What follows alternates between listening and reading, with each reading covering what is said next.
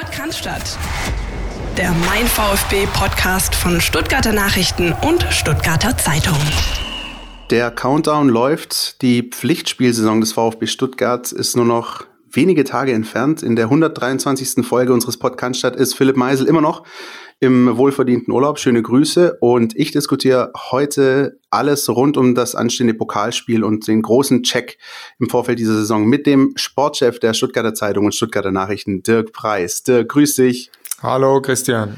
Schön, dass du wieder mal bei uns bist. Ähm, und ähm, ja, wir haben natürlich das große Paket für euch. Äh, nachdem wir jetzt in den letzten Wochen ein bisschen auch ein bisschen ausholen konnten, ein paar Themen besprechen, die man dann wirklich auch nur besprechen kann, wenn auch Pause ist, gehen wir jetzt wieder voll in Medias Res. Ähm, wir ziehen das große Fazit. Wie lief die Vorbereitung des VfB Stuttgart? Wir müssen natürlich über die verletzten Misere reden. Gerade jetzt die äh, Meldung äh, zu Nicolas Gonzalez. Ähm, wie wird damit umgegangen in der Mercedesstraße? Das werden wir diskutieren. Dann versuchen wir uns an so einem kleinen Schnellcheck. Wie steht es denn um den Kader des VfB Stuttgarts in Defensive, im Zentrum und in der Offensive? haben wie immer unser NLZ Newsflash in der Regionalliga. Es ist ja auch losgegangen für die U21 und schauen dann natürlich voraus auf Hansa die Dritte in Rostock. Volles Programm, Dirk. Ähm, Du bist ja auch eine Weile äh, im Urlaub gewesen, hast jetzt aber trotzdem auch natürlich mitbekommen, wie, wie sich das alles beim VfB so zugetragen hat in den vergangenen Wochen. Wie ist denn so dein erstes Fazit ähm, mit Blick auf die, die Vorbereitung, die der VfB da abgeliefert hat? Ja, nach allem, was ich mitbekommen habe durch die Gespräche auch mit den mit unseren Kollegen, die dann immer wieder vor Ort waren, auch bei den Testspielen im Trainingslager, ähm, wäre es jetzt eigentlich an der Zeit, glaube ich, ein positives Fazit zu ziehen, wären da nicht äh, die ganzen Verletzten, die trüben das Bild schon extrem ein und deshalb kann man das eine vom anderen, glaube ich, auch nicht trennen, äh, weil da schon jetzt gerade auch zuletzt nochmal mit Nicolas Gonzalez schon auch ein paar Eckpfeiler oder zumindest der große Eckpfeiler jetzt auch in der Offensive rausgebrochen ist. Deshalb ähm, beeinflusst es schon sehr dieses Fazit der, der ersten Wochen der Vorbereitung. Und das hat sich ja so ein bisschen durchgezogen. Also mm, wenn man es überspitzt formulieren möchte, oder ich glaube, faktisch war es sogar auch so kein Testspiel wirklich ohne Verletzten. Also das ging gegen Liverpool ja direkt los mit Tommy, mit Massimo. Massimo, der jetzt aber wieder, haben wir ganz frisch mitbekommen, eben zurück ist im Teamtraining des VfB Stuttgart immerhin. Äh, aber das ähm, hat man nie so ganz abschütteln können und dann halt eben jetzt der traurige Höhepunkt, das ist angesprochen, beim 4-2 gegen äh, Racing Straßburg. Ich bin da vor Ort gewesen beim Spiel, durfte das ähm, tickern, hat übrigens großen Spaß gemacht, mal wieder ein Fußballspiel zu tickern. Ähm, und das Ergebnis an sich 4-2, alles gut, vierter Sieg im fünften Testspiel und dann waren halt dann eben diese Dinger. Nicht nur Nicolas Gonzalez, sondern eben auch Mark Oliver Kempf, der mit einer Platzwunde raus musste, Gregor Kobel, der über Kopfschmerzen geklagt hat. Da gab es gleich eine Aktion direkt nach wenigen Minuten. Ähm, Matteo Klimowitz, der gar nicht erst im Kader stand wegen muskulärer Probleme. Das war alles so ein bisschen, ja, so wie so ein kleiner Schatten, der da über dem Robert-Schlien-Stadion äh, hing. Ähm, und Pellegrino Matarazzo hat das aber trotzdem ja sehr positiv zusammengefasst. Das Spielerische an sich, er hat natürlich gesagt, jeder von euch, der das Spiel gesehen hat in der ersten Halbzeit, da war es teilweise wirklich wow, äh, gefährlich, was da auch hinten äh, los war. Da, da wurde man etwas überrascht von der Raute des Gegners. Das hat äh, Pellegrino Materazzo auch ähm, dann zugegeben, hat auch gesagt, ich wollte aber auch mal sehen, wie die Jungs das regeln, wie sie innerhalb eines Spiels auf solche Situationen reagieren, denn irgendwann werden wir wahrscheinlich auch wieder vor 50, 60.000 Zuschauern spielen, dann wird man nicht alles hören, was ich da sage. Und mit dieser Reaktion ist er ganz zufrieden gewesen, hat dann natürlich aber auch nochmal umgestellt zur zweiten Halbzeit und da sah das spielerisch schon ganz ordentlich aus an sich. Ähm, und trotzdem kam dann halt eben diese Verletzung. Äh, hast du das Spiel gesehen, Dirk, gegen Straßburg am Samstag? Ja, ich habe es mir am, am, Fernsehen angeschaut. Ähm, ja, wie du es auch zusammengefasst hast, ja, am Anfang war es schon erstaunlich, auch wie, wie gut kombinierend die Franzosen aus dem Elsass da vor den Stuttgarter Strafraum und in den Stuttgarter Strafraum gekommen sind und dann auch die Tore erzielt haben, die eigentlich relativ schön anzuschauen waren, wenn sie ähm, ja. eigentlich ja auf der falschen Seite gefallen sind. Aber nee, das war schon natürlich ein bisschen besorgniserregend. Ich, ich fand es einerseits gut, wenn ein Trainer dann sagt, ich schau mal, wie die das regeln auf dem Platz, weil natürlich kommt es darauf an, äh, dass so eine Mannschaft auch aus sich heraus mal merkt, hoppla, wir müssen vielleicht da kleine Justierungen äh, vornehmen. Das Argument mit den 50, 60.000, das finde ich immer ein bisschen äh, witzig, weil ich glaube, wenn ein Trainer in, auch in der Bundesliga in vollbesetzten Stadien äh, an der Grundordnung was ändern möchte, dann findet er immer Wege. Es gibt ja mittlerweile die berühmten Zettel, die dann auf dem zerknüllt auf den äh, Fußballplätzen landen, aber auch natürlich durch ähm, Weitergabe von Spielern. Also da holt er sich mal kurz ein. An den Spielfeldrand vielleicht auch den Captain, wenn er auf dem Platz steht, den Gonzalo Castro als verlängerter Arm oder auch irgendeinen anderen. Also selbst bei 80.000 äh, in Dortmund oder bei 60.000 in der Mercedes-Benz Arena finden, finden Trainer, äh, glaube ich, Wege, Mittel und Wege, um dann wirklich äh, zu sagen, wir stellen um. Ähm, da muss die Mannschaft dann nicht imstande sein, das allein zu lösen, also nicht aufgrund dieser Lautstärken-Sache. Aber natürlich ist es gut, wenn, wenn man auch die Mannschaft einfach mal ähm, sozusagen sich selbst überlässt, mal für einen gewissen Zeitraum und sagt, komm, jetzt ähm, zeigt mal, dass sie da auf, auf solche Widerstände ähm, auch reagieren können, weil das war ja letztes Jahr auch oft ein Thema, dass wir gesagt haben, die Mannschaft hat ein Problem, dann auf, auf Widerstände, äh, sogar mit Trainereinfluss, ähm, die richtigen Schlüsse zu ziehen in der zweiten Liga. Jetzt geht's dann demnächst in der ersten Liga los. Ähm, und da ist schon ganz gut, wenn man solche Situationen auch mal simuliert. Aber noch besser ist es, wenn der Trainer dann einen Plan hat, ähm, der dann auch besser funktioniert und er den dann auch seinen Spielern mitgeben kann. Ja, ich glaube, das ist der richtige Punkt, den du da angesprochen hast. Ähm, ob da jetzt irgendwie 5000 oder jetzt wie in Rostock 7.500 oder dann irgendwann mal 60.000 im Stadion sind, ähm, das ist dann nochmal eine ganz andere Geschichte. Ich meine, auch beobachtet zu haben, dann im Schlienstadion am Samstag, da ging es schon noch ein Stück weit darum, einfach zu gucken, wie funktioniert das denn als Mannschaftsgefüge, auch auf dem Platz, auf dem Platz, neben dem Platz, ähm, auch mit dem neuen Kapitän jetzt Gonzalo Castro, Gibt es da wirklich sowas wie, ja, diese Leitwölfe, die die, äh, die, die, die, die Marschroute vorgeben, die, die den Takt vorgeben. Ähm, und das waren, glaube ich, ganz interessante Einblicke. Gonzalo Castro, wir haben die ähm, Diskussion letzte Woche schon gehabt, aber Dirk, wie ist denn da dein, deine Meinung dazu? Also Marc Oliver Kempf, der nicht mehr Kapitän des VfB Stuttgart ist, sondern jetzt eben mit Gonzalo Castro eine, eine neue Persönlichkeit, eine andere Persönlichkeit auch? Also das mag dann bitter sein für den Marc Oliver Kempf, wenn du im einen Jahr dieses Amt bekommst, im, im Jahr darauf dann wieder abgezogen wirst von dieser Rolle. Aber ich finde, es sollte den Jungen jetzt nicht äh, sonderlich beschäftigen, weil ab und zu äh, hatte man schon auch den Eindruck gewinnen können im letzten Jahr, dass das auch ein bisschen Bürde war, dieses Amt, äh, dass er versucht jetzt besonders zu, gut zu machen. Ich denke da nur an die kapitale Grätsche im, im Spiel gegen den Karlsruher SC, wo das Spiel schon gelaufen war, er aber irgendwie doch noch das Gefühl hatte, ein Zeichen setzen zu müssen und dann mit Rot in der Hinrunde, ne? ja. ist. Genau, in der Hinrunde. Ähm, von dem her ähm, glaube ich, dass es dem vielleicht ganz gut tut, sich äh, wieder auf seine Dinge konzentrieren zu können, seine Leistungen konzentrieren zu können. Gonzalo Castro war nun jetzt nicht über jeden Zweifel erhaben, weiß Gott nicht, in der vergangenen Saison ist einfach ein Spieler, bei dem du aber weißt, was du bekommst, wenn du ihn bringst. Er spielt es solide runter, hat natürlich nicht die Überraschungsmomente oder diese äh, dieses Spezielle, das man sich dann vielleicht ab und zu erhofft, ähm, aber ist natürlich einer der erfahrensten und ist vielleicht jetzt auch gezwungen, äh, sich noch mehr einzubringen durch das. Und das ist, finde ich, ganz gut, weil äh, er wirkt ja immer so ein bisschen in sich gekehrt und man hat jetzt nicht den Eindruck, als ob er der, der große Anführer ist, der quasi seiner Erfahrung sein könnte. Deshalb lockt ihn das vielleicht auch nochmal ein bisschen aus der Reserve und, und, und zeigt ihm nochmal die Rolle auf, die er übernehmen muss mit seiner Routine, mit seinen fast 400 Bundesligaspielen. Von dem her kann das schon eine ganz gute Wahl sein und solange sich daraus auch kein Anspruch oder keine Garantie auf einen Stammplatz ableitet, dann, dann umso besser, wenn da die Gespräche ordentlich geführt sind, dass das diese Rolle ähm, quasi keinen Stammplatz bedeutet, aber eben erwartet wird, dass er auch, wenn er mal draußen sitzt, sich entsprechend einbringt, dann ist das für mich eine nachvollziehbare Wahl.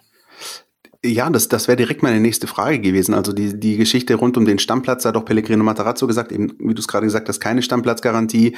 Ähm, ich erinnere mich, in der vergangenen Woche hat sich ein Guido Buchwald gemeldet, der gesagt hat, aber ein Kapitän muss eigentlich spielen. So kannte ich das früher zumindest auch, als ich irgendwie noch äh, Bundesliga in, in RAN geguckt habe. Aber die Zeiten sind anders. Ne? Es ist nicht mehr so, dass ein Kapitän jetzt zwingend unumstößlich immer auf dem Platz stehen muss.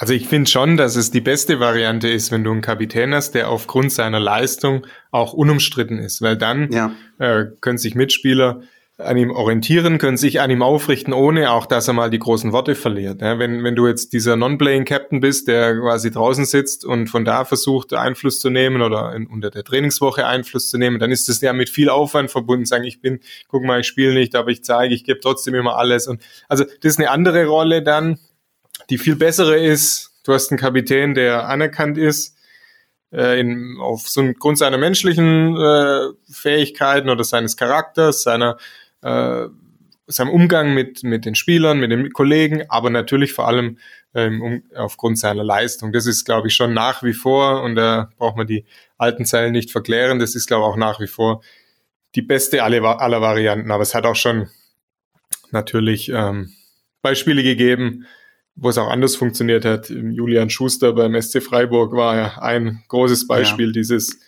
Non-Playing Captains, aber dann hat ja trotzdem am Spieltag sitzt er nicht mit der Binde auf der Bank oder auf der Tribüne, sondern dann steht ein anderer mit der Binde auf dem Platz. Und der soll dann eben auch in die Rolle schlüpfen können. Deshalb ist es noch besser, derjenige, der die Binde ohnehin hat, schlüpft von vornherein in die Rolle des sportlichen Anführers auch.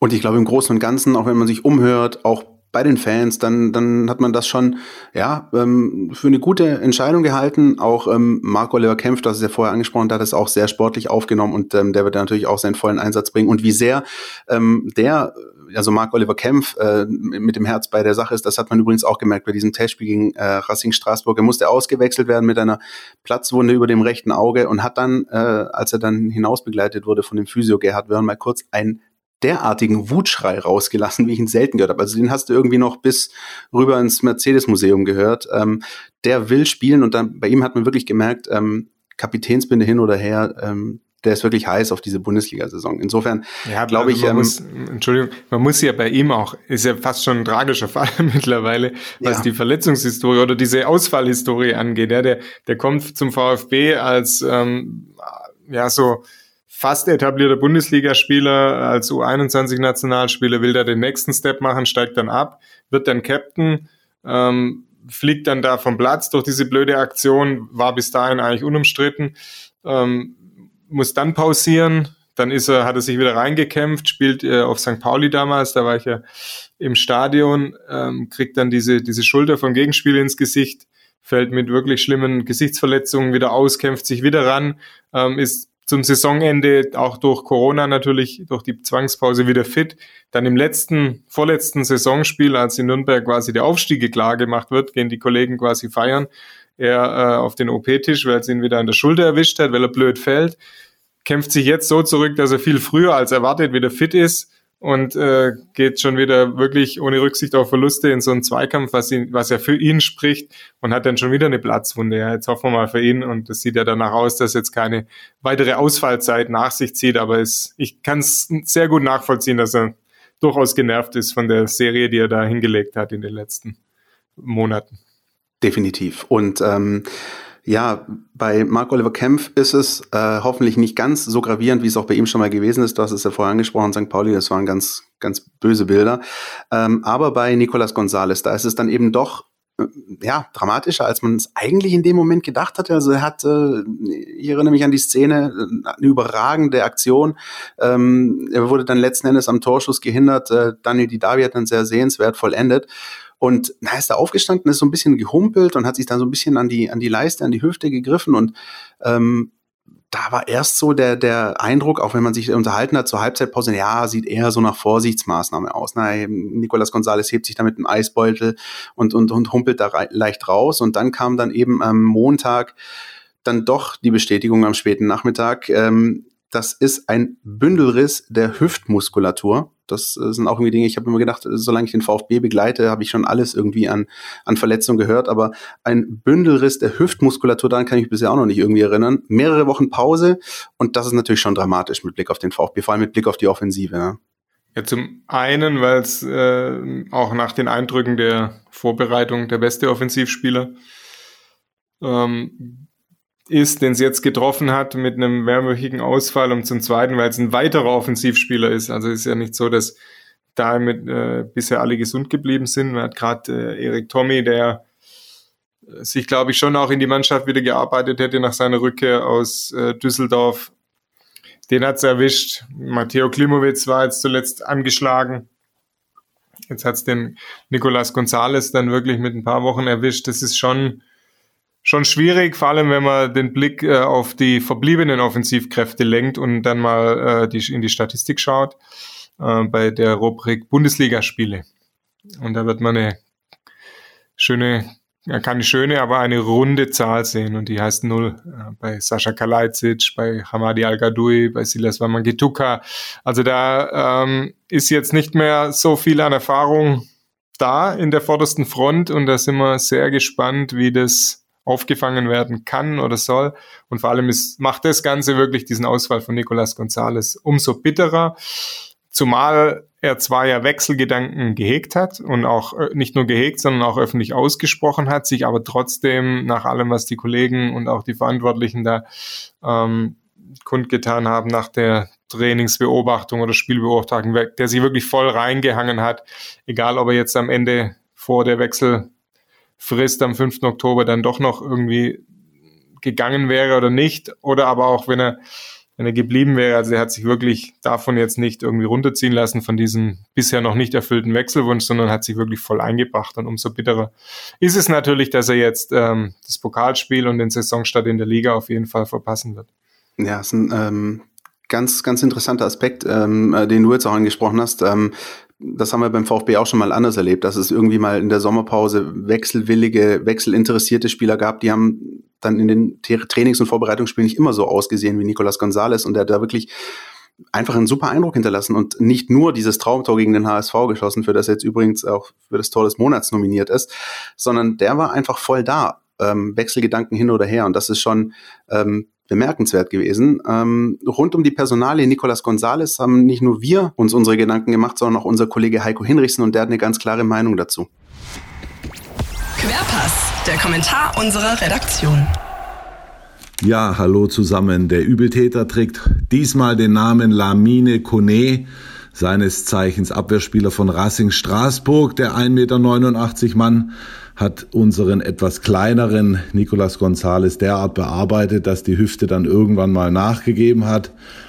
Es ist viel mehr gewesen, ein Bündelriss in der Hüfte. Nicolas Gonzales, wir wissen es alle, er fällt die nächsten Wochen aus. Vier bis sechs Wochen, so die vorsichtige Prognose des medizinischen Stabes beim VfB wird er ausfallen.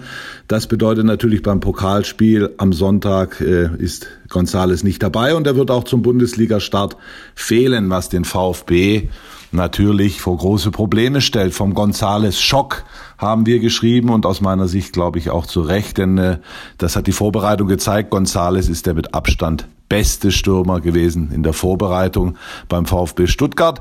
Jetzt sind die anderen gefordert, seinen Platz einzunehmen, ihn zu ersetzen, denn der VfB hat einfach kein Geld in Corona-Zeiten. Äh, das liegt zum einen sicherlich viel an Corona, es liegt aber bestimmt auch daran, dass man in der Vergangenheit davor nicht gerade sparsam mit seinem Geld umgegangen ist. Äh, aber man hat auf jeden Fall kein Geld, um einen neuen Stürmer zu verpflichten, um einen Gonzales Ersatz zu verpflichten. Das heißt, die anderen müssen es richten. Die anderen, wer sind es? Da ist zunächst Sascha Kalajic, der Lange, wie sie ihn nennen, den Österreicher mit äh, serbischen Wurzeln. Er ist noch nicht so richtig angekommen beim VfB Stuttgart, was natürlich daran liegt, dass er eine Saison fast größtenteils verletzt zugebracht hat. Aber äh, die Qualitäten sind auch bekannt. Also wenn ein Stoßstürmer gefragt ist, wird Kalajic sicherlich der Mann der ersten Wahl sein. Dazu haben wir dann noch Silas Wamangituka, Matteo Klimowitz und äh, Hamadi Al-Gadoui. In allen ist gemeinsam diesem Quartett, dass sie über die Erfahrung von null Bundesligatoren verfügen. Das ist natürlich, da kann einem als VfB-Fan ein bisschen der Angstschweiß äh, auf die Stirn treten.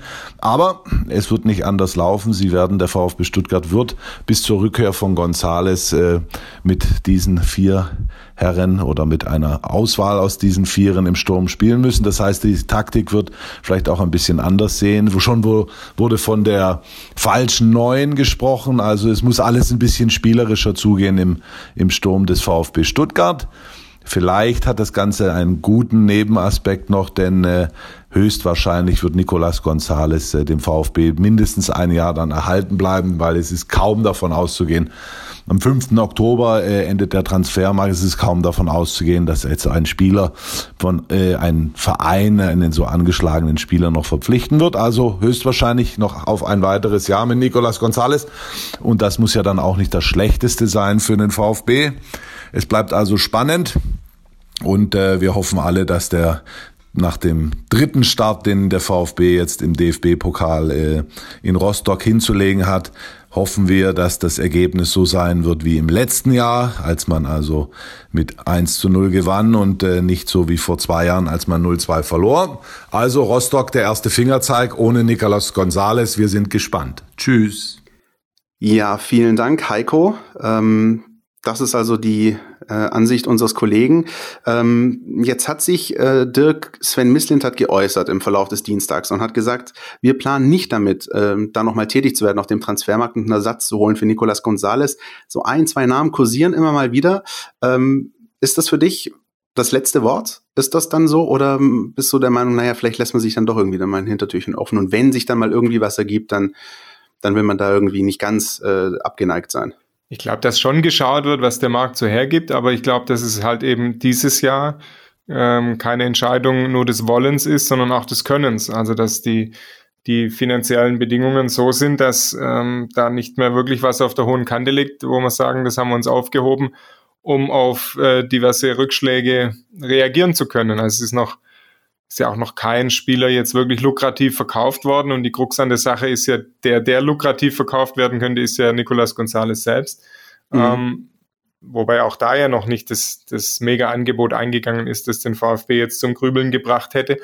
Ähm, aber ohne diese Einnahmen ist es auch einfach nicht möglich im Moment, ähm, einen Ersatz zu holen, der auch wirklich ein Ersatz wäre. Also der, der den du von, vom Start weg ohne große Anlaufzeit äh, einsetzen könntest und, und dann vielleicht sogar diese Rolle gleich übernehmen könnte. Und deshalb könntest du natürlich auf irgendwelche Notlösungen schauen, aber ich bin mir relativ unsicher oder ziemlich unsicher, ob du da was Zufriedenstellendes bekommst. Nichtsdestotrotz ist es ein großes Risiko, aber ein, ein Risiko, das nicht irgendwie fahrlässig eingegangen wird, sondern eben durch Zwänge eingegangen wird erstmal mit, mit dieser Offensive in die Erstligasaison zu starten. Es ist kein Versuchsfeld mehr zweite Liga wie letztes Jahr, wo du sagen kannst, da kann vielleicht ein Hamadi Al-Gadoui, der bisher äh, Jan Regensburg als seine höchste Station hatte, ähm, positiv überraschen mit noch besseren Mitspielern, sondern oder ein Junger quasi mal wirklich völlig überraschend durch die Decke gehen. Da kommt es jetzt schon auf ähm, Durchsetzungsvermögen an, da kommt es auf ja klar, Erfahrung im Duell oder in Duellen, direkten Duellen mit Top-Verteidigern an und die hat eben in der Offensive des VfB nun kaum mehr einer. Und da bin ich schon gespannt, ähm, ob sie da trotzdem sich Chancen oder dann eben auch ähm, Tore erarbeiten können. Ist das denn mit Blick auf den Transfermarkt aus deiner Sicht ein Vorteil oder ein Nachteil oder ist das völlig Wumpe, dass der jetzt dann verlängert ist und dass der eben noch bis Oktober läuft? Ähm, ist das dann eher so ein Ding, naja, dann hat man eben doch nochmal die Option, über, über ein paar Wochen möglicherweise noch was zu tun oder ähm, ist das möglicherweise eher kontraproduktiv, dass man sagt, okay, das Ganze, dass eben dann noch darüber diskutiert wird, das schadet uns jetzt eher irgendwie teamintern und, und, und irgendwie im Gefüge und von der Atmosphäre her. Oder wie würdest du das beurteilen? Ich bin da ehrlich gesagt völlig unschlüssig noch. Ich weiß gar nicht, ob das, ich glaube, das können wir erst im Oktober, November wirklich beurteilen. Aber hast du eine Meinung dazu? Ich habe eine Meinung dazu, dass ich generell es gut fände, wenn der Transfermarkt schließt, wenn die, die Saison auch losgeht. Aber das ist Danke. ja dieses Jahr gar nichts anderes als in den letzten Jahren. Jetzt das Datum 5. Oktober suggeriert natürlich, dass es dieses Jahr viel, viel länger geht als sonst. Ist auch so. Aber die Saison ist ja auch viel, also die letzte Saison ist ja viel später zu Ende gegangen. Die neue beginnt viel später. Ähm, früher, ansonsten in den letzten Jahren hat diese Saison, die Bundesliga-Saison, irgendwann Ende, Mitte, Ende August begonnen und das Transferfenster äh, hat dann auch erst nach den ersten Spielen geschlossen. Insofern ist die Situation gar nicht so viel anders. Also es ist leider wieder so, dass auch nach den ersten Spielen noch Transfers möglich sind. Das finde ich generell schlecht.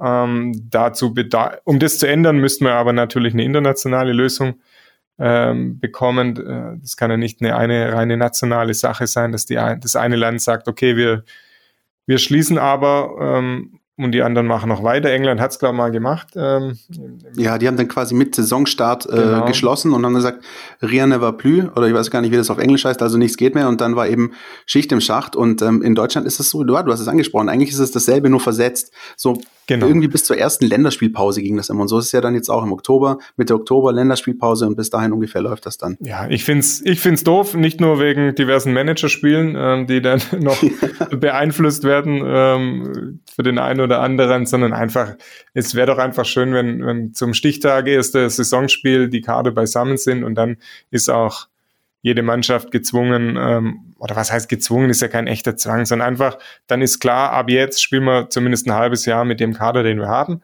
den wir uns ja auch, für den wir uns entschieden haben. Ist ja nicht so, dass man gesagt hat, ähm, die haben dann erst am ersten Spieltag gemerkt, sie müssen noch was machen, sondern ähm, klar gibt's immer dies, diese, diesen Spruch von, dann kann man noch auf Verletzungen reagieren, aber wie wir jetzt am Beispiel VfB gesehen haben, die passieren eben auch mal in der Vorbereitung schon früh und nicht erst am ersten Spieltag oder am zweiten Spieltag, von dem her.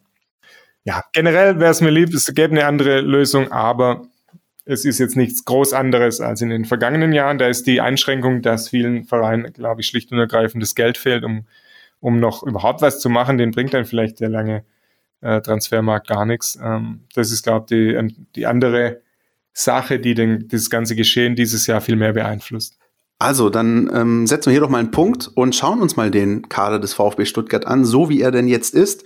Stand ja, wenige Tage vor dem DFB-Pokalspiel beim FC Hansa Rostock.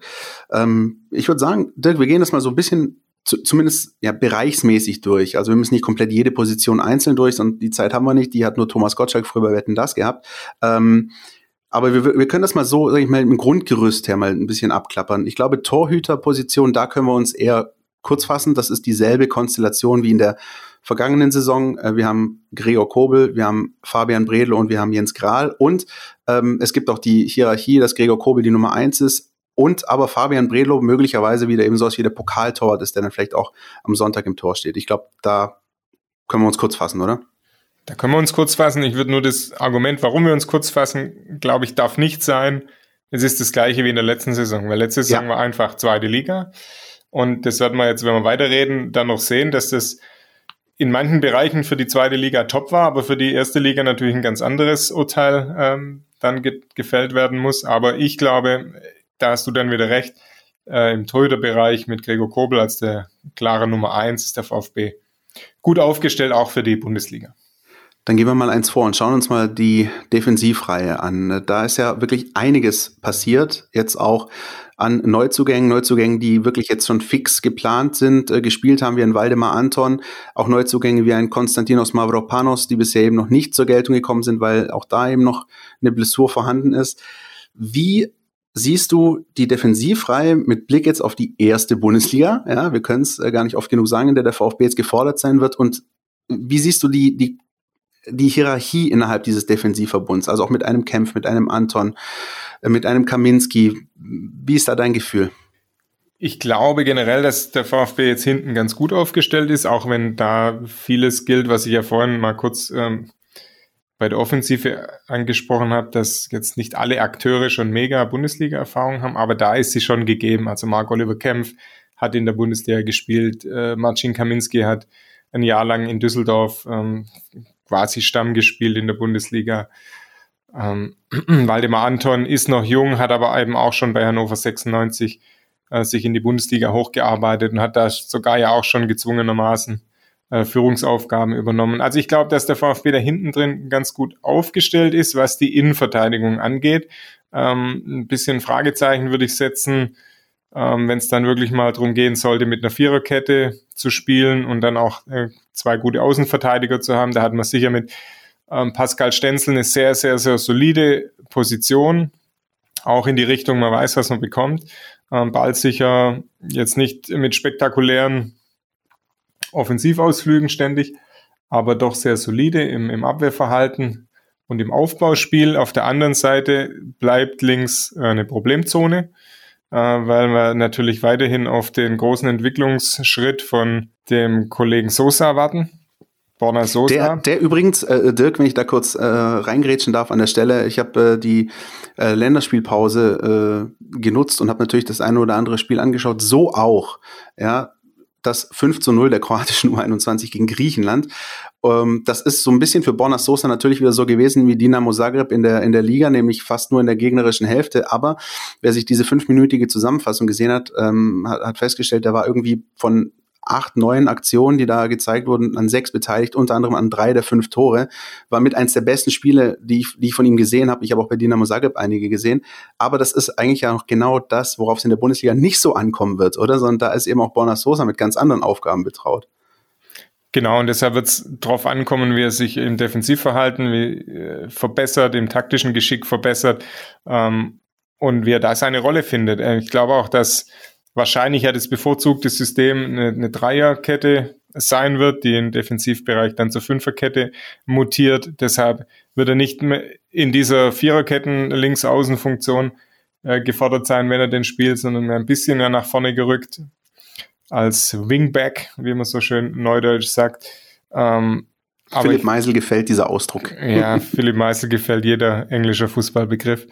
Ähm, fast jeder. Deshalb ähm, glaube ich, kann er schon diesen Schritt endlich gehen. Er ist jetzt mittlerweile auch schon ähm, nicht erst seit ein paar Monaten beim VfB, hatte zuletzt ja auch mit Verletzungen zu kämpfen, aber man hat sich natürlich schon so ein bisschen einen schnelleren, schnellere Steps nach vorne gewünscht. Der VfB muss darauf hoffen, dass der dieses Jahr gelingt, aber da ist Borna Sosa nicht der Einzige. Ich glaube, nochmal, um das zu betonen, links hinten ist für mich nach wie vor eine, eine Position, die nicht zufriedenstellend gelöst ist. Clinton Mola, klar, der fällt jetzt aus, da kann jetzt keiner was dafür, aber der wurde dann am Ende der vergangenen Saison als Lösung für links hinten verkauft. Der ist aber gar kein äh, Spieler für links hinten eigentlich. Ähm, deshalb ist das ja eigentlich auch nur eine Notlösung gewesen. Und wenn, wenn Borna Sosa da keinen äh, ordentlichen Schritt nach vorne macht, hätte man auf der Position immer noch nicht die, die Top-Lösung, die man eigentlich haben sollte in einem modernen System für auch die linke Abwehrseite. Ja, äh, Linksverteidiger sowieso, glaube ich, generell im Weltfußball schon seit einigen Jahren irgendwie so eine, so eine Problemposition. Also so viele super tolle, gibt's auch jetzt bei den Großen, auch in den Nationalmannschaften irgendwie nicht so häufig. Aber da, da spiegelt sich das alles beim VfB auch so ein bisschen wieder. Und ähm, ja, ich glaube, die ersten Spiele werden da schon einen großen Hinweis liefern können. Also Rostock, Freiburg, Mainz, ähm, wie das denn mit Borna Sosa läuft. Ich fand es in der Vorbereitung okay, ähm, aber ja, fraglich ist, wie das sich dann eben darstellt, wenn es dann wirklich äh, um die Wurst geht. Ähm, wollen wir eins nach vorne, Dirk, und schauen uns mal das, das Zentrum an, das Mittelfeld. Ähm, viel Angebot ähm, um gleich mal einen Namen zu, äh, zu bringen, den, den ich ganz interessant finde, den wir natürlich schon oft diskutiert haben, Wataru Endo. Das ist für mich ähm, der vielleicht einzige ähm, aus den Reihen des VfB Stuttgart, der, wenn es um Bundesligaspiele geht, du hast es vorher angesprochen, diese große Runde Null hat, dem ich aber problemlos den Sprung zutraue. Also das ist, Wataru Endo ist für mich so der einzige Spieler, wo ich sage, der hat noch keine Bundesliga-Erfahrung, aber da mache ich mir überhaupt gar keine Sorgen. Widersprichst du mir da oder hast du da irgendwie noch Bedenken? Also ich, ich gebe zu, dass ich es äh, lange anders gesehen habe und dass ich auch gesagt habe, letztes Jahr, als er dann reinkam, in der letzten Saison, als er dann reinkam, Ende der Hinrunde, hat sich ja dann wirklich reingebissen und ist dann auch in der Mannschaft geblieben, dass er das wirklich gut gemacht hat als Balleroberer und auch dann äh, gut weitergespielt und, und Spiel eröffnet. Ähm, ich dachte da irgendwie beim Beobachten immer, okay, ob das dann aber in der Bundesliga der Sechser sein kann, der, der das Spiel oder den Laden zusammenhält, die, das Verbindungsglied ist, der die erste, der die Angriffswelle aufhält des Gegners, bin ich mir nicht so ganz schlüssig. Ich kann mir aber zumindest sehr gut vorstellen, dass er, dass er sich auch da nochmal reinbeißt und, und diesen, diesen letzten Entwicklungsschritt Richtung Bundesligaspieler dann auch vollzieht. Also da bin ich noch nicht ganz überzeugt, dass das von, dass das schon alles da ist, aber ich, ich glaube, dass er auch von der Mentalität her, glaube ich, so ist, dass er dann wirklich da beißt und, und, und sich dahin entwickelt, dass er der, der Mann sein kann, den der VfB da braucht. Und der ist für mich auch einer derjenigen gewesen, jetzt auch gerade in diesem letzten Testspiel, aber der wirklich noch sowas wie dieses Scharnier ist zwischen Defensive und Offensive, der sich da vorne auch reinbringt, äh, ein Tor geschossen gegen Straßburg. Ähm, ich ich habe wirklich große Hoffnung. Ich, ich bin zuversichtlich. Ähm, ich glaube, wenn Endo ähm, performt, wenn wir schon dabei sind, ähm, ich glaube, dann, dann könnte der VfB wirklich eine ganz äh, gute Chance haben, da am Anfang schon ein paar wichtige Punkte zu sammeln. Ähm, wie sieht's sonst aus? Klar, wir haben Gonzalo Castro, den Kapitän, der dann doch eben spielen sollte, spielen wird. Ähm, wie siehst du die, das Gefüge im Zentrum ansonsten mit, mit Blick auf die anderen Personalien? Also Gonzalo Castro bin ich dann tatsächlich gespannt, in welcher Rolle also neben seinem Kapitänsamt, in welcher sportlichen Rolle in ähm, Pellegrino Matarazzo da aufbieten wird, ähm, weil wie gesagt, du hast, da ist da sehr viel Zuverlässigkeit auf dem Platz und Erfahrung auf dem Platz, was du meiner Ansicht nach nicht hast, ist so dieses, und das, das, darauf kommt es ja für den VfB auch an, dieses schnelle Umschalten, wirklich den Ball dann auch mal mit ein paar schnellen Schritten nach vorne tragen und dann wirklich vertikal weiterzuspielen. Also da, da bin ich mal gespannt, ähm, welche Rolle da gefunden wird für Gonzalo Castro, dass er die fußballerischen Fähigkeiten hat, äh, da auch in seinem jetzt schon ein bisschen höheren Fußballalter nochmal eine gute Rolle zu spielen. Das traue ich ihm absolut zu. Er ist auch fit, war jetzt nie großartig äh, verletzt die letzten Jahre. Und deshalb glaube ich, dass er da schon nochmal eine gute Rolle spielen kann. Ich bin vor allem aber auch gespannt auf ähm, Orel Mangala. Der, ja, der gilt ja seit Jahren als Versprechen für die Zukunft. Ähm, mir war das letztes Jahr in der letzten Saison ein bisschen zu wenig, was er angeboten hat in den Spielen, wo er dann auch seine Chance bekommen hat in der Zentrale.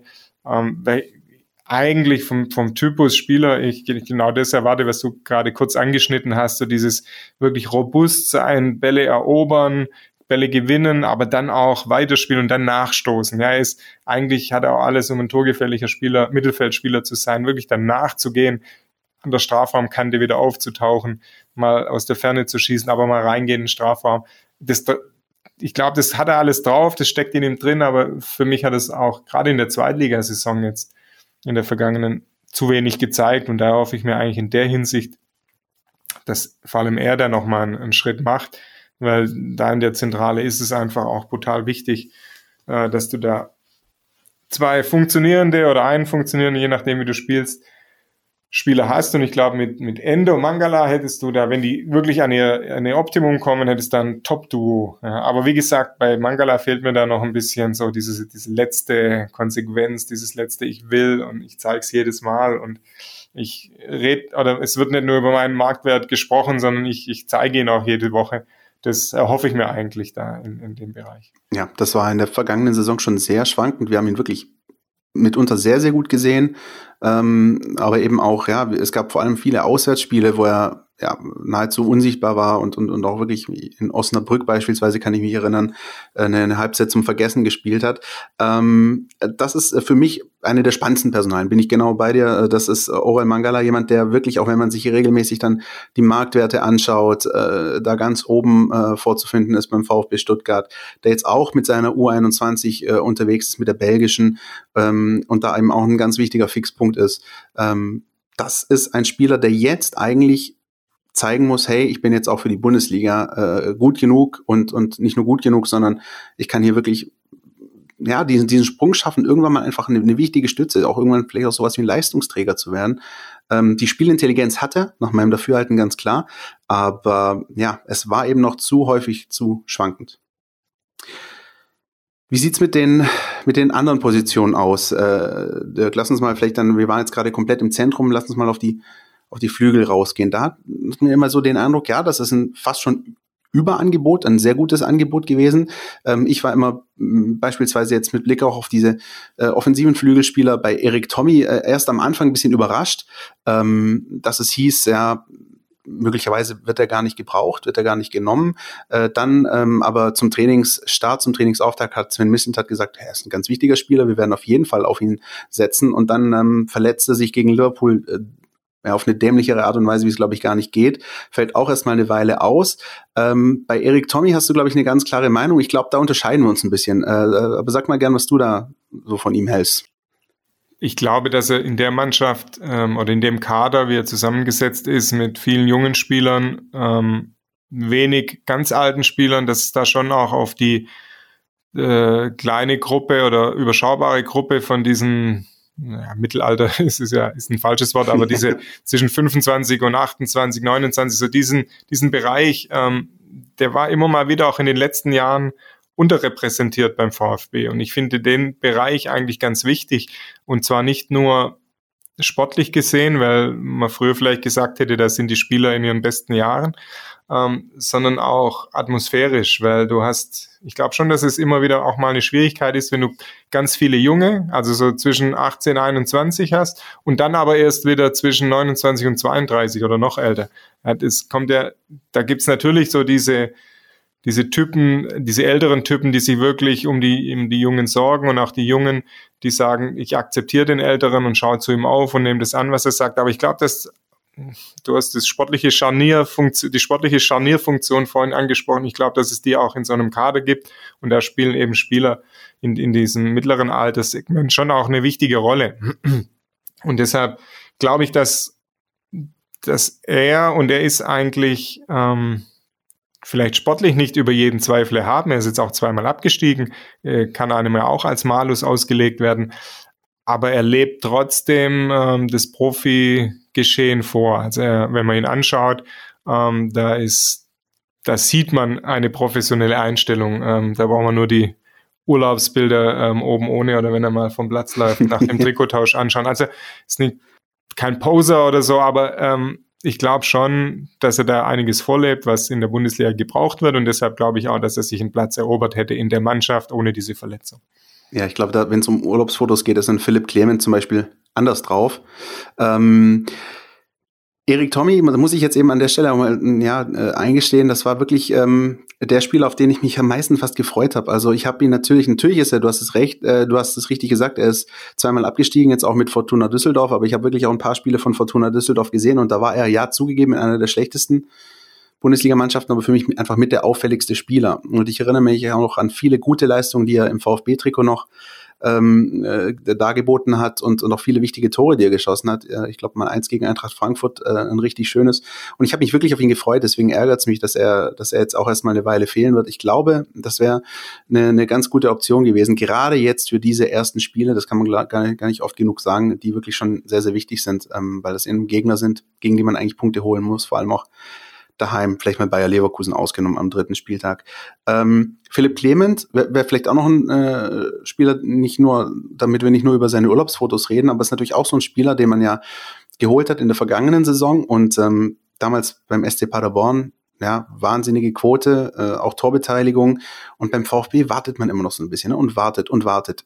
Nach meinem Dafürhalten hat er in den entscheidenden Spielen jetzt in der zweiten Liga einen, gute, einen guten äh, sozusagen Beitrag geleistet dazu, dass die Spiele nicht nur gewonnen, sondern teils auch hoch gewonnen wurden, hat auch Eckbälle geschlagen, die dann zu Toren geführt haben.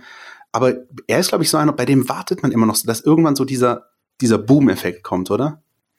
Absolut. Ich weiß nicht, ob der wirklich in ihm steckt oder ob das, dieses Paderborn-Jahr mit 16 Toren, ob das einfach auch ein Ausnahmejahr war, was ja für die ganze Mannschaft der Paderborner damals ein Ausnahmejahr war. Aber wenn man überlegt, wie die damals aufgetreten sind, das hatte, könnte in etwa vielleicht ein Fingerzeig sein, auch auf das, wie der VfB spielen will, spielen muss, jetzt in der Bundesliga-Saison, natürlich mit weniger Ballbesitz, ähm, mit viel Raum vor sich, wenn er dann mal den Ball gewinnt. Äh, und im Gegensatz zum, zum vergangenen Jahr, äh, wo wenig Raum vor, vor dem Ballführenden meistens war, ähm, vielleicht entwickelt er da wirklich nochmal seine Stärken, die er damals in Paderborn gezeigt hat. Bedeutet eben ähm, einerseits die Spieler aus dem Mittelfeld heraus mit, mit wirklich vertikalen Bällen, mit steilen Pässen gut einzusetzen. Ja, wenn man da an Silas Wamangiduka denkt oder so, der ja wirklich auch einen Speed mitbringt oder Nico Gonzalez, wenn er bleibt und wieder fit ist, ähm, wo ja schon Geschwindigkeit auch da ist.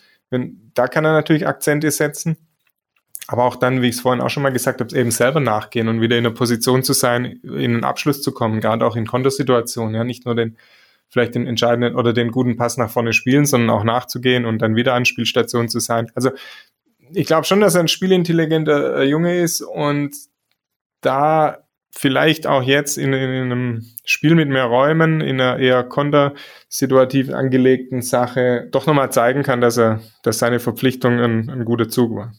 Ja, ähm, auch eine sehr spannende Personalie, wie ich finde, ist ähm, einer der, ja, eigentlich in den letzten Monaten ähm, bis immer ein bisschen unter dem Radar gewesen ist und jetzt nahezu in jedem Testspiel wirklich mindestens eine Halbzeit gespielt hat und teilweise finde ich auch sehr, sehr auffällig war, Tango Kulibali, der ähm, wirklich einige vielversprechende Aktionen nach vorne gezeigt hat. Äh, ich meine auch mal ein, ein Tor aufgelegt. Ähm, wo kommt der denn plötzlich her? Dirk? Ja, er war schon da, auch wenn du es äh, vielleicht äh, nicht wahrgenommen hast. War schon ein Jahr beim VfB, hat natürlich ab und zu in der zweiten Mannschaft gespielt, hat ja, den, genau. den Anschluss bisher nicht geschafft gehabt. Wir haben ja auch oft darüber diskutiert, nicht nur intern hier, sondern auch in vielen äh, Artikeln und Berichten, die wir gemacht haben. Ähm, der VfB hat viele junge Spieler, ähm, was steckt dahinter, wie viel müsste nicht von den jungen Spielern schneller, zumindest mal ein, zwei, müssten da nicht ein, zwei schneller mal den, den großen Schritt machen und direkt auf Anhieb eine Verstärkung sein. Er ist jetzt ein Beispiel, wo es auf jeden Fall mal ein Jahr gebraucht hat, um überhaupt in die, in die Nähe des, äh, einer Stammformation oder einer ersten Elf zu kommen, ähm, musste sich äh, ja, hatte ja sogar Schwierigkeiten im Prinzip immer in diesen 18er, 20er Kader, den es dann gab, ähm, überhaupt da mal ranzuschnuppern. Am Schluss hat er mal noch einen Einsatz gehabt, wenn ich mich richtig erinnere. Ähm, deshalb gehört er einfach, ich will den gar nicht äh, für sich beurteilen, hab ich, dafür habe ich ihn jetzt auch zu wenig gesehen. Ähm, aber er gehört natürlich in einer Reihe zu Spielern wie, wie auch Darko Chulinov, wie auch Silas Wamangituka, der zwar schon auf sich aufmerksam gemacht hat, aber eben auch noch den Step machen muss. Vielleicht einen kleineren dann nochmal als jetzt ein Kulibali oder Chulinov. Aber da gibt es schon ein paar in der Mannschaft, oder nicht nur ein paar, viele in der Mannschaft. Ähm, und da ist der VfB wirklich darauf angewiesen mit seiner Personalpolitik, dass von dem Gros der jungen Spieler, von den vielen jungen Spielern jetzt wirklich zumindest zwei, drei diesen entscheidenden Step auf Erstliganiveau machen. Also ich kann jetzt nicht mehr im, im, im zweiten Jahr, wenn die da sind, im, im, dritten Jahr, die, die da sind, ähm, nicht durchweg davon reden, die, die bekommen jetzt Zeit, die haben noch Zeit, sondern da muss wirklich bei, nicht bei allen, das wäre übertrieben äh, zu erwarten, aber zumindest bei zwei, drei sollte da jetzt ähm, der entscheidende Step kommen. Ja. Diego, äh, nicht Diego, Matteo Klimowitz ähm, ist ja auch so ein Fall, ja, der jetzt ein paar Ansätze gezeigt hat in der vergangenen Saison, ähm, von dem man sich jetzt aber erhofft, dass er da schon sagen wir, in Richtung erste Elf rangerückt ist und es auch schon so ein bisschen hat durchschimmern lassen in der Vorbereitung. Jetzt am Ende leider auch ein bisschen angeschlagen war, aber es muss einfach, und darauf ist der VfB angewiesen, ein, zwei, drei Jungen gelingen, den Step wirklich zu gehen. Ja, und ähm, ich denke, das wird auch ähm, zum einen mit Blick auf die Kaderentwicklung der, der entscheidende Punkt und eben aber auch mit Blick auf die äh, Performance oder das, was dann eben halt in der Bundesliga auch am Ende punktetechnisch rauskommt, weil das ist ja dann doch das, worum es letzten Endes gehen wird. So, äh, Dirk, dann haben wir nur noch eine ganz lapidare Frage zu klären ähm, und die heißt, wer schießt die Tore? Sehr gute Frage mit ja, einer ne? sehr äh, schwierige, schwierig zu beantworten, vor allem jetzt nach dem Gonzales-Ausfall äh, der ja, wie wir es vorhin schon mal angesprochen hatten, wirklich heiß war, auch äh, aufs Spielen, aufs Weiterentwickeln, aufs Tore schießen, das auch ja untermauert hat in der Vorbereitung. Silas Wamangituka ist sicherlich einer, der in Kontersituationen, in die der VfB sicherlich kommen kann und kommen muss, ähm, da das ein oder andere Tor hoffentlich äh, beisteuern kann, wenn er äh, nach vorne die Ruhe behält. Hat es ja am Ende hm, ganz ordentlich gemacht in der vergangenen Saison. Wenn ich da an die Anfangsphase in Nürnberg denke, Balleroberung äh, cool geblieben, eingenetzt. Ähm, auf solche Dinge ist, ist der VfB angewiesen, dass diese Jungs dann auch vom Tor cool bleiben, weil äh, es wird keine 20 Chancen mehr geben, von denen man dann äh, eine oder zwei nutzt, sondern da wird es wenige geben und die müssen genutzt werden. Dann ist eine obwohl jeder weiß, wie er spielt, was er kann, wer er ist, ist Daniel Didavi vor jeder Saison so eine kleine Wundertüte für mich, weil man eben nie weiß, wie zum einen, zum einen natürlich, wie hält sein Körper, wie fit ist er doch im Laufe einer Saison und aber auch, wie kann er sich einbringen, wie passt er ins, ins System, ähm, welche Freiheiten hat er, wie kommt ihm das, die Spielsituation äh, entgegen. Er kann, glaube ich, immer noch ähm, entscheidende Situationen herbeiführen oder auch selber zum Abschluss kommen und dann auch eben Tore schießen. Ähm, abzuwarten ist, wie oft und wie lange er das machen kann. Ja, und ähm, mich hat der Sascha Kalajdzic äh, so ein bisschen, ja, begeistert ist übertrieben, aber es hat mir gefallen. In, in, am Ende der letzten Saison, wo er quasi so ein paar Bonusspiele hatte, die er bei normalem Saisonverlauf ja gar nicht gehabt hätte, aufgrund seiner schweren Knieverletzung, ist dann doch noch ähm, am Ende der Saison reingekommen. Da fand ich eigentlich ganz gut, was er da gezeigt hat. Nicht nur dann im Abschluss, wo er ab und zu nur den Fuß hinhalten musste, aber auch so in der, im, im Rücken zum Tor, im, im Ball, Bälle weitergeleitet, gut gemacht. Also das war schon was, worauf ich mich freue, das weiter zu beobachten, aber auch da wäre es natürlich jetzt äh, verquert zu erwarten, dass er da von Beginn an ähm, den Torjäger gibt und jedes Mal einnetzt. Bei Hamadi Al-Gadoui bin ich ehrlich gesagt ein bisschen skeptisch, ob das für die Bundesliga dann reicht. Äh, lass mich gerne positiv überraschen, aber mir hat da im vergangenen Jahr schon gegen, je länger die Saison lief, obwohl er am Anfang ja viele entscheidende Tore gemacht hat, auch immer diese Joker-Tore, am Ende hat mir so ein bisschen die Spannung bei ihm gefehlt. Da war immer dieses, dieses etwas da, was ich da am Anfang gesehen habe. Deshalb gespannt, ob er in, in seinem fast ja auch schon hohen Fußballalter da nochmal den, den das Level Bundesliga auch erobern kann. Ja, aber. Ja, mit, mit Blick auf äh, die ganze Gemengelage finde ich zum Beispiel die zweite Halbzeit gegen Straßburg fand ich ganz interessant. Zum einen Daniel Didavi, der gute Szenen gezeigt hat, äh, auch ein Tor wunderbar aufgelegt. Ähm, Endo hat eins gemacht, dann hat nochmal Castro aufgelegt für Kalajic. Übrigens, nur noch reinschieben ist gut. Man muss natürlich oft auch immer da stehen, wo man den Ball nur noch reinschieben muss. Also das ist, finde ich, schon eine Qualität, äh, die er hat. Ähm, bin ich bei dir. Ähm, und dann am Ende hatte ich aber so ein paar Situationen, wo ich mir gedacht habe, so, wow, wow, wow, hoffentlich geht das gut. Und da war es nämlich der Fall, dass der VfB 4-2 geführt hat und am Ende hatten äh, Silas und Hamadi Al-Gadouye zwei hundertprozentige. Ähm, gut, der eine ist an, an den Pfosten gegangen von Hamadi Al Gadoui, aber Silas ist einmal mal allein auf den Torwart zugelaufen. Äh, Hamadi Al Gadoui muss auch mal ein Tor machen. Das sind die Szenen, die musst du in der Bundesliga absolut nutzen. Und ähm, ich bin bei den beiden noch ein bisschen skeptisch. Ich bin bei, bei Hamadi Al Gadoui skeptischer als bei Silas.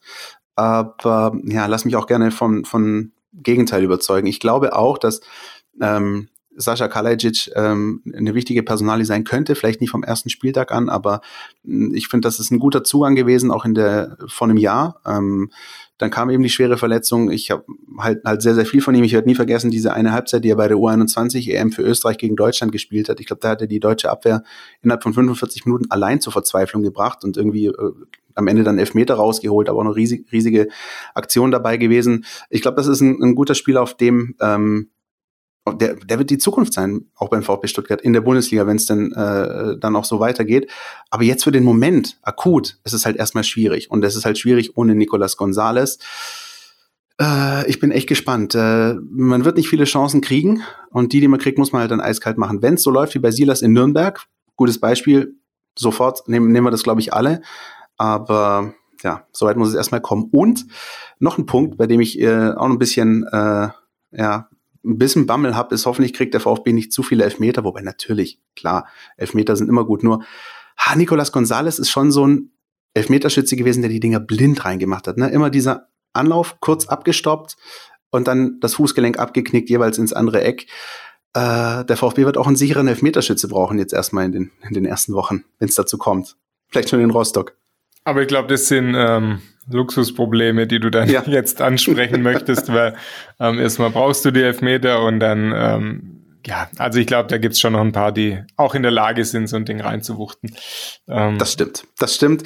In der Vorbereitung gab's natürlich äh, den einen oder anderen. Äh, ich meine, gegen den HSV, auch jetzt gegen Straßburg, auch natürlich am Ende in der zweiten Liga. Das werden jetzt andere Spiele, aber soweit muss man natürlich erstmal kommen. Ich hatte aber den Eindruck, und das war auch so ein Punkt ähm, äh, gegen Straßburg, der VfB hat sich eine Zeit lang schwer getan, ähm, in das gegnerische Drittel zu kommen. Wenn er es dann aber mal erreicht hat, dann war es meistens gefährlich und dann war es meistens sehr, sehr vielversprechend. Und ich glaube, das ist was, was du absolut brauchen wirst jetzt. Also dir sozusagen nicht nur die, die, dich nicht nur in die Nähe des gegnerischen Tors zu spielen, sondern wenn du dann mal da auch bist, einen gefährlichen Abschluss abzuliefern. Das wird, glaube ich, elementar sein. Ja, auch nicht nur dann fürs nackte Ergebnis, sondern eben auch für, fürs Gefühl, für die, für für die Einschätzung, für die eigene Einschätzung, der Aufwand, den wir betreiben, der wird belohnt, weil die, der VfB wird einen hohen Aufwand betreiben müssen. Ja, zunächst mal, um defensiv gut zu stehen, um alle Löcher zu stopfen, um Passwege zuzustellen, um Gegner, die qualitativ besser sind, nicht zur Entfaltung kommen zu lassen. Und dann hast du natürlich Kontosituationen. Und Kontosituation heißt im Idealfall im Vollsprint, sagen wir mal drei, vier, fünf Spieler im Vollsprint nach vorne. Und wenn du da pro Spiel viele Situationen hast, die verpuffen, weil dann der letzte oder vorletzte Pass irgendwie schlampig war, weil der Abschluss nicht gelungen ist, weil vielleicht schon im ersten Abspiel ein Fehler unterläuft und trotzdem sind drei haben drei den Weg gemacht ganz nach vor und dann ist wieder nichts und wieder nichts, dann wird es natürlich auch zäh und dann verlierst du auch ein Stück weit den Glauben an, an genau dieses Spiel, das dich ja eigentlich stark machen sollte. Deshalb ist es nicht nur fürs Ergebnis wichtig, dass das gelingt, sondern einfach auch für das Gefühl, das sich dann entwickeln kann in, in dieser Saison und das sich natürlich schnell entwickeln sollte. So dieser Glaube, ja, ähm, wir können hier bestehen und unsere Waffen, ähm, die, unsere Waffen, die, die sind wirklich äh, scharf und, und unsere Trümpfe stechen. Und zu Sascha Kalajdzic möchte ich noch ein Wort sagen, weshalb ich mir doppelt wünsche, dass er, dass er wirklich äh, den Schritt macht und oft spielt und auch Tore macht, weil Interviews mit ihm sind einfach äh, wunderschön. das ist wohl wahr. äh, Ich ähm, habe, ähm, Dirk, in, äh, in, der Vorbereitung auf diese Sendung, muss ich ein bisschen zurückdenken, habe ich äh, da, daran äh, sozusagen zurückversetzt in die Folgen, die wir aufgenommen haben, auch während des Lockdowns. Und ähm, da hast auch du äh, hin und wieder mal äh, die These vertreten, ähm, ja, der Kader so, wie er jetzt ist, ähm, wird es in der Bundesliga sehr, sehr schwer haben. Ähm, wie hat sich das denn äh, deiner Ansicht nach jetzt Stand Mitte September 2020 entwickelt? Wie schwer wird es der VfB-Kader in der Bundesliga haben? Wo siehst du ihn noch im Vergleich zu, zu den anderen Konkurrenten? Ja, ich, ich vertrete weiterhin die Meinung, dass es mit dem Kader äh, extrem schwer wird zu bestehen. Und jetzt nicht, weil ich jetzt sage, die haben äh, miserable Personalpolitik gemacht, die haben im Rahmen ihrer Strategie und ihrer finanziellen Möglichkeiten haben sie natürlich agiert. Ähm, und es bleibt deshalb, oder es wurde deshalb aber nicht leichter, im Gegenteil. Es bleibt schwer, jetzt kommen die Verletzungen dazu. Ähm, und deshalb sage ich ja immer wieder, ist, der VfB ist darauf angewiesen, dass dieses Potenzial, in das er investiert hat, die letzten ein, zwei Jahre, dass sich das entfaltet. Und da reicht's nicht, ähm, wenn fünf junge Spieler einen Mini-Step machen, sondern da brauchst du zwei, drei Spieler, die einen großen Step machen und die dann positiv überraschen. Und wenn sie dann so einen großen Schritt machen, dass sie dir in einem Jahr weggekauft werden, ist auch alles gut, aber die brauchst du. Also es reicht nicht, dass, dass du sagst, okay, wir haben zehn junge Spieler und, und die kriegen jetzt ihre fünf Minuten Einsätze und schnuppern ran. Äh, das kannst du machen, aber es müssen welche dabei sein, die auch wirklich überraschen und die, die, wo die Bundesliga sagt, hey, schau mal her, was hat denn der VfB da für einen? Und den kannten wir noch gar nicht und der überrascht uns positiv. Das ähm, ist schön für die, oder bitter, soll bitter sein für die Konkurrenz oder überraschend, vor allem ist es aber wichtig für den VfB. Und, und auf diese, diese Wette, kleine Wette auf die Zukunft, die steckt ja in dieser Personalpolitik, ja, mit diesen vielen jungen Spielern. Und die muss halt, ähm, die solltest du gewinnen, diese Wette. Dann war das unser ja, kleiner wilder Ritt durch ähm, den VfB-Kader. Wie immer gilt, wenn es dann drauf ankommt, dann äh, wird sich zeigen, wie das dann um äh, die Personalpolitik bestellt ist beim VfB. Ähm, deswegen können wir es, glaube ich, auch gar nicht erwarten, bis es dann jetzt letzten Endes dann auch losgeht. Wir machen weiter mit NLZ News. Neues von den Nachwuchsmannschaften unserem NLZ Newsflash, den äh, wir aber jetzt mal galant weiterleiten können, Dirk, an unseren äh, Kollegen Jürgen Frei. Der hat sich nämlich am vergangenen Wochenende den Regionalliga-Auftakt des VfB 2 angeschaut und das hier ist ein Fazit. Ja, die Blicke beim Regionalliga-Auftakt von Neuling VfB Stuttgart 2 waren auf einen Mann gerichtet, auf Holger Badstuber. Um es vorwegzunehmen, die 0 zu 2 Auftaktniederlage gegen Mitaufsteiger Hessen-Kassel konnte er nicht verhindern. Der 31-jährige Ex-Nationalspieler, er dirigierte, er klatschte, er brüllte, er munterte seine Mitspieler auch immer wieder auf. Bad Stuber zeigte unter Ausschluss der Öffentlichkeit auf Platz 1 des VfB-Geländes eine engagierte Vorstellung, auch wenn der starke KSV-Stürmer Sebastian Schmer vor allem die VfB-Verteidigung immer wieder vor Probleme stellte. Nach der Pause fielen dann auch die Tore zum 2 zu 0 Sieg der Kasselaner, als der VfB einfach die Ordnung verlor. Bad Stuber spielte, verlor und schwieg hinterher. Er wollte keine Stellungnahme abgeben, solange er zum Kader der U21 gehört, hat er sich einen Maulkorb verpasst. Auch Trainer Frank Fahrenhorst wollte zu einzelnen Spielern keinen Kommentar abgeben, analysierte lieber allgemein. Er sagte, dass er der Mannschaft keinen großen Vorwurf machen könne, dass vor allem in der starken ersten Halbzeit bei der U21 des VfB bei den vielen guten Chancen die Zielstrebigkeit beim Torabschluss gefehlt habe. Natürlich, bei den Gegentoren hat man sich auch beides mal in Überzahl zu naiv angestellt und den Gegner zum Abschluss kommen lassen. Der KSV Hessen hat dies kaltschnützig ausgenutzt. Das Fazit von Frank Fahrenhorst, gegen solche männliche und aggressiv spielenden Teams kommt es noch häufiger in der Liga dazu, dass man Lehrgeld zahlen muss. Doch man will einfach daraus lernen. Nochmal zu Holger Badstuber. Er spielte diesmal gemeinsam mit dem 21-jährigen Manuel Kober in der Innenverteidigung. Mark Stein, der 35-jährige, saß auf der Bank. Laut Fahrenhorst hatte es auch Überlegungen gegeben, Badstuber und Stein spielen zu lassen. Doch man wollte mit dem 29 Jahre alten Marcel Söckler einen robusten Angreifer im Sturmzentrum aufbieten. Und der dritte über 23-Jährige, das ist Richard Weil, der besonders in den ersten 45 Minuten stark aufspielte. Dem VfB 2 drohen nun aber vor allem auf einer anderen Position Probleme, auf der des linken Verteidigers. Florian Kleinhansel musste mit einem Schlüsselbeinbruch kurz vor der Pause vom Feld. Der 20-Jährige wurde bereits am Samstag operiert. Er fällt mindestens acht bis zehn Wochen aus. Weiter geht's für den VfB 2 bereits am kommenden Freitag um 19 Uhr beim FC 08 Homburg.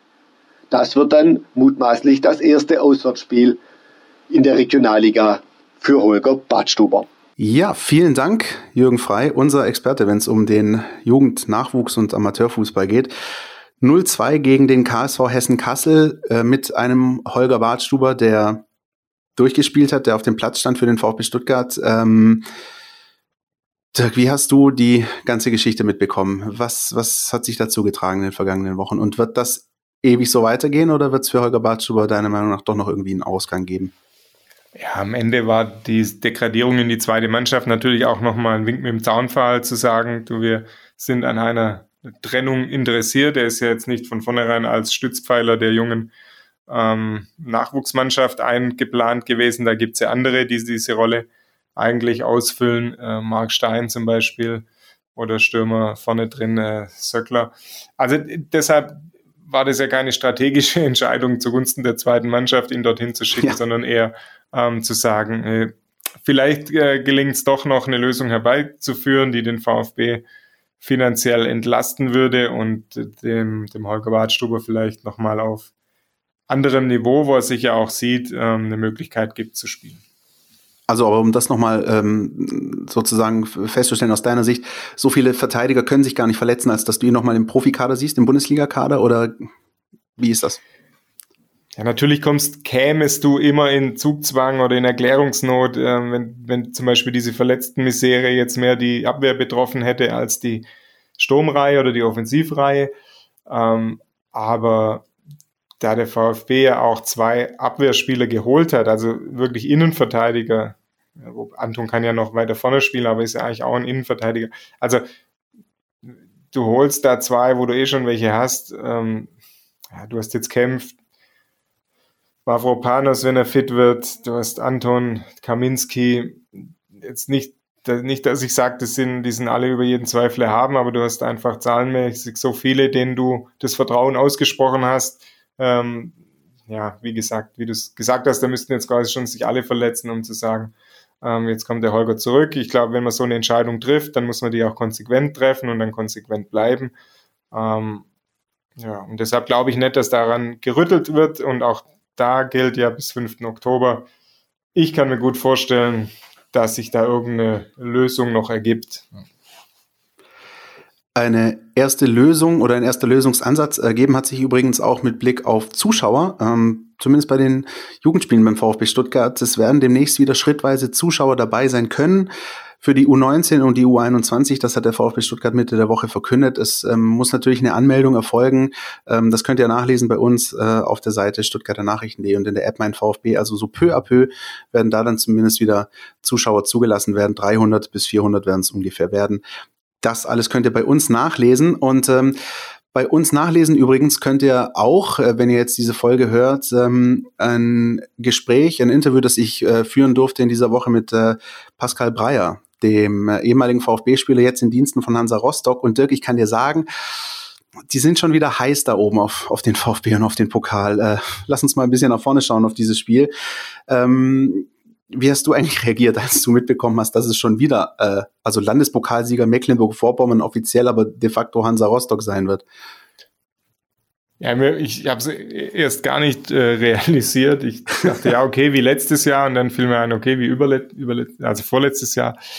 Ähm, ja, ist schon ein ja, krasser Zufall einfach. Du hast so 32 mögliche Gegner. Ja, genau. Das ist unfassbar, ja. ja. Und dann, dann spielst du dreimal in der ersten Runde ähm, gegen den gleichen Gegner. Das ist tatsächlich unfassbar. Aber letzten Endes ja, wäre sicherlich schöner gewesen, ähm, ne, nicht so ganz so weite Anfahrt für den ganzen Tross, gerade in diesen Zeiten. Ähm, wenn man das Ganze irgendwie organisatorisch dann vielleicht ein bisschen einfacher gelöst bekommen hätte. Ansonsten bleibt das, was es die letzten zwei Jahre auch war, ein höchst unangenehmer Gegner, ist ein Drittligist. Die Drittligisten sind äh, von den Rahmenbedingungen, Trainingsbedingungen ja oft ähm, nicht schlechter als Zweitligisten, sind reine Profiteams. Ähm, da, da geht's schon zur Sache und da ist, wenn du selbst so ein bisschen Probleme hast, ähm, wie jetzt vielleicht mit Verletzungen, dass ich jetzt eine neue Mannschaft plötzlich finden muss, ähm, da ist ähm, immer ein Risiko gegeben. Andererseits gibt's, sollte es einen Klassenunterschied geben. Also ja, es ist wie es ist, äh, wieder Rostock aber wieder die Chance, da quasi sich durchzusetzen mit dem Risiko zu scheitern, wie immer im Pokal. So ist das. Äh, in den vergangenen beiden Partien äh, sozusagen steht es 1-1. Das wisst ihr alle zuerst. Einmal Samstagabend unter Flutlicht mit Taifun Korkut äh, 2-0 verloren. Im Jahr darauf dann mit Tim Walter an einem Montagabend 1-0 gewonnen. Und jetzt geht's dann an einem Sonntagnachmittag mit Pellegrino Matarazzo nach Rostock an die Ostsee. Also auch im dritten Jahr hintereinander mit dem dritten Trainer. Ähm, ich finde das persönlich immer wahnsinnig unangenehm. Ich bin ja äh, wirklich dann ein Freund davon, sozusagen aus, aus Profimannschaft, aus sozusagen ähm, Favoritensicht, denn Hansa Rostock, äh, Drittligisten sind ja äh, de facto auch Profis, ähm, dann doch so, so, ein, so ein Dorffest zu haben bei irgendeinem so Siebtligisten irgendwie, der dann irgendwie kommt Westfalen Amateurpokal gewonnen hat und dann gewinnst du da 4-5-0 und alles ist schön und gut. Ähm, das ist schon wirklich viel Druck direkt im ersten Spiel Hansa Rostock. Auch übrigens dann mit Zuschauern. 7500 ähm, sind zugelassen. Keine Gästefans. Es herrscht auch Alkoholverbot im Stadion, sitzen alle schön mit Abstand. Aber 7500 Hansa-Fans immerhin. Jeder, der da schon mal war, weiß, das kann trotzdem auch ein bisschen hitzig werden. Pellegrino Matarazzo freut sich übrigens. Also er sagt, gut, dann sind es halt nur Rostock-Fans, aber ich freue mich trotzdem, dass es, äh, dass es mal wieder ein Spiel mit äh, Zuschauern gibt. Ähm, es ist unangenehm. Es ist eine wahnsinnig unangenehme Nummer und das ist natürlich auch schon mal so ein kleiner Wegweiser, wie, wie, wie in welcher Stimmung du einfach in so eine Saison gehst. Ne? Wenn du in der ersten Runde direkt ausscheidest, ist alles erstmal schon wieder gleich down und dann äh, geht die Bundesliga los. Das ist, ähm, man kann natürlich viel, viel mehr äh, verlieren als gewinnen. Das ist natürlich ganz, ganz klar. Ähm, wie Dirk, würdest du dieses Spiel angehen? Also Pascal Brey hat natürlich ganz klar gesagt, wir gucken erstmal, dass wir dass wir erstmal hinten dicht stehen, dass wir kein frühes Gegentor kriegen. Ähm, also auch sinngemäß natürlich, solange es 0-0 steht, ist das eher mal gut für uns. Ähm, wird es für den VfB nochmal so eine kleine Zeitreise zurück in die Zweitligasaison? Ja, ich wollte es gerade sagen, das ist jetzt noch ein bisschen wahrscheinlich schwierig, ähm, nochmal die Umstellung hinzubekommen, weil die, die Mannschaft äh, mit ihrem Trainer sich ja jetzt wahrscheinlich eher auf Spielsysteme oder Organisationsstrukturen ähm, verständigt hat, die den Gegner als Favorit sehen in der Bundesliga und wo du ähm, ganz anders spielst wie dem, in der vergangenen Saison. Und deshalb, wie du es richtig sagst, wird es nochmal quasi ein Ausflug zurück. Aber ein halbes Jahr lang hat auch Pellegrino Matarazzo gesehen, wie schwierig es ist, gegen tiefstehende Gegner die Lösung zu finden. Das Gute am Pokalmodus ist ja, dass auch der Gegner äh, nur mit einem Sieg einen wirklichen Erfolg gefeiert hat. Also für ein 0-0 wird es nicht geben am Ende. Und dann kann, kann sich auch der Gegner mit einem 0-0 nach 90 Minuten eigentlich nichts von kaufen. Deshalb ist es ein bisschen andere, andere Situation wie in der zweiten Liga, wo viele Gegner dann eben gesagt haben, komm, wir nehmen den Punkt mit. Ähm, ja, der, der VfB wird, äh, schätze ich mal, gezwungen sein, das Spiel zu machen, die Dominanz äh, auszuüben und dann schauen wir mal, wie sie damit zurechtkommen. Einfach wird's nicht, haben wir gesagt, ähm, aber trotzdem alle, alle Chancen auf Seiten der Stuttgarter.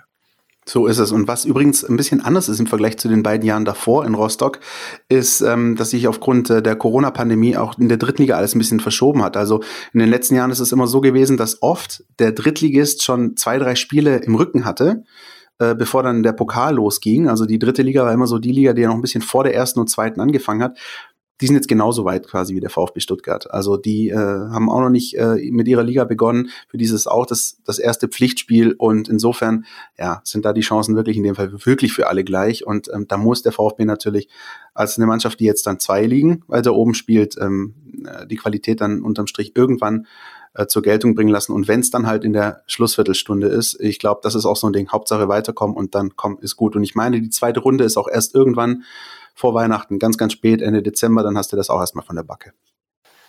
Ja, aber das ist schon ein wichtiger Punkt. Ich glaube, das war schon ein, ein nicht zu unterschätzender ähm, Vorteil auch für die unterklassigen Clubs, also auch aus der zweiten Liga, ähm, die dann, es gab ja wenige Duelle erste gegen zweite Liga, aber es gab wenige und, und da haben die Zweitligisten einfach schon zwei, drei Spiele in den Knochen, also unter Wettbewerbsbedingungen in den Knochen gehabt.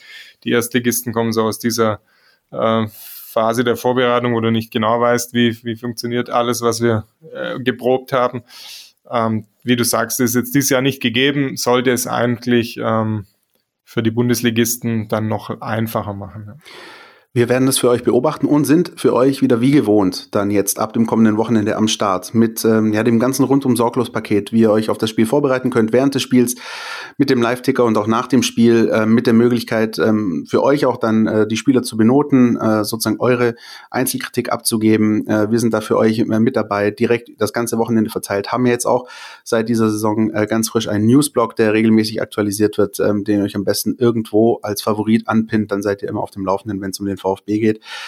Hoffen, dass wir euch da einigermaßen ähm, gut informieren können. Und ich glaube, ähm, Dirk, wir freuen uns auch, dass es jetzt dann auch endlich mal wieder losgeht. Äh, schön von Wochenende zu Wochenende.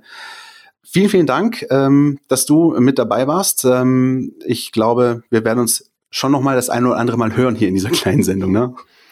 Sehr gerne, immer wieder. Für euch da draußen natürlich noch äh, die Info. Gerne meldet euch Feedback. Äh, Instagram, Facebook, Twitter, mein VfB oder per Mail info at meinvfb.de. Wir freuen uns auf eure Rückmeldung zu dieser Folge und ähm, so lassen wir jetzt die Spiele beginnen. Bis nächste Woche. Ciao. Bis dann. Tschüss. Podcast statt. Der Mein VfB Podcast von Stuttgarter Nachrichten und Stuttgarter Zeitung.